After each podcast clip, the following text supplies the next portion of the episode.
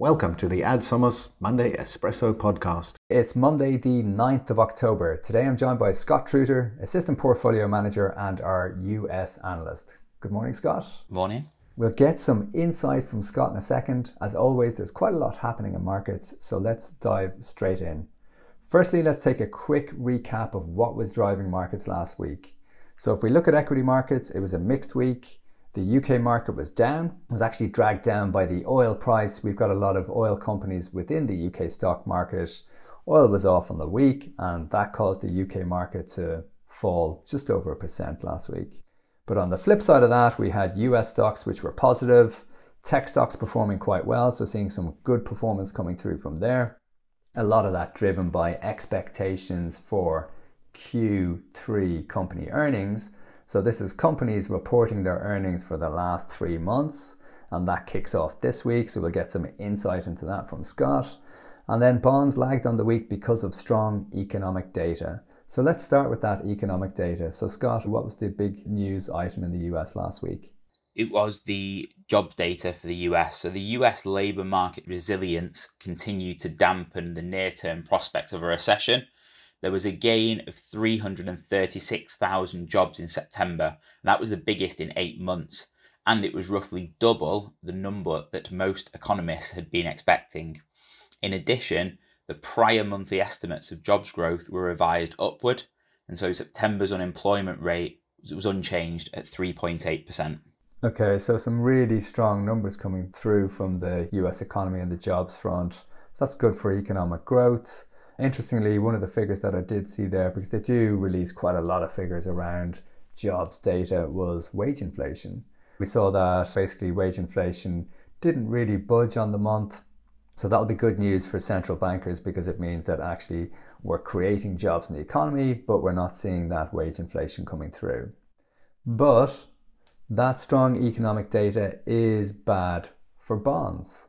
And we saw bonds selling off during the week. So what happens is when bond yields rise, the price falls. And we all know that the bond yields rising over the last year was driven by the fact that we've had higher inflation. And as a result of that, central banks increasing interest rates and that pushing up bond yields because if you're going to issue a bond, you got to pay more than the prevailing interest rate, otherwise, nobody's going to buy it. So, bond yields higher. But interestingly, more recently, bond yields have continued to move up, but what we've seen is inflation is actually falling and central banks have paused raising interest rates. So, what's driving this? It's that strong economic data that Scott was talking about. Because if you have strong economic data, it opens up the possibility for more rate rises.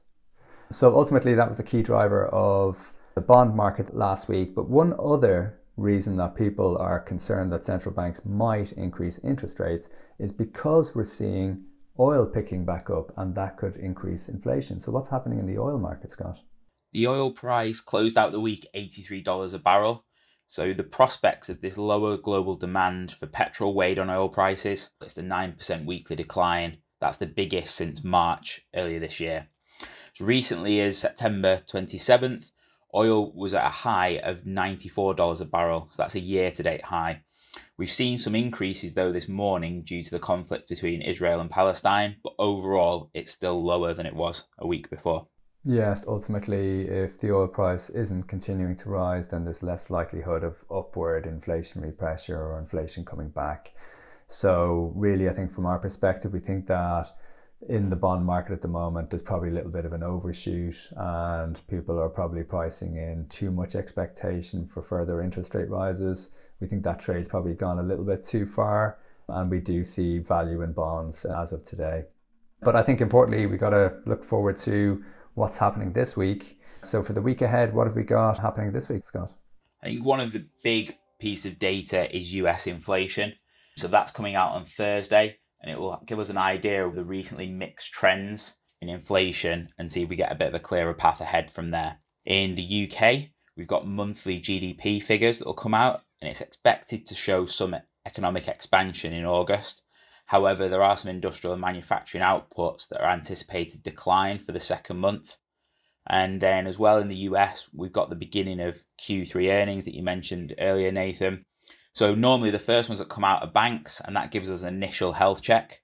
We've also seen some expectations of the earnings growth come out. And when you strip out energy in the US, we may see growth of around 5%. This would draw a line in the sand where we've seen some weaker earnings last quarter, although even last quarters they were still better than expected. So it'll be another thing to focus on. Okay, so that's quite good news then. So seeing company earnings turning the corner. So we'll definitely be watching that. So thank you, Scott. That was extremely insightful as always. Thank you all for taking the time to listen. Have a great week and goodbye from me.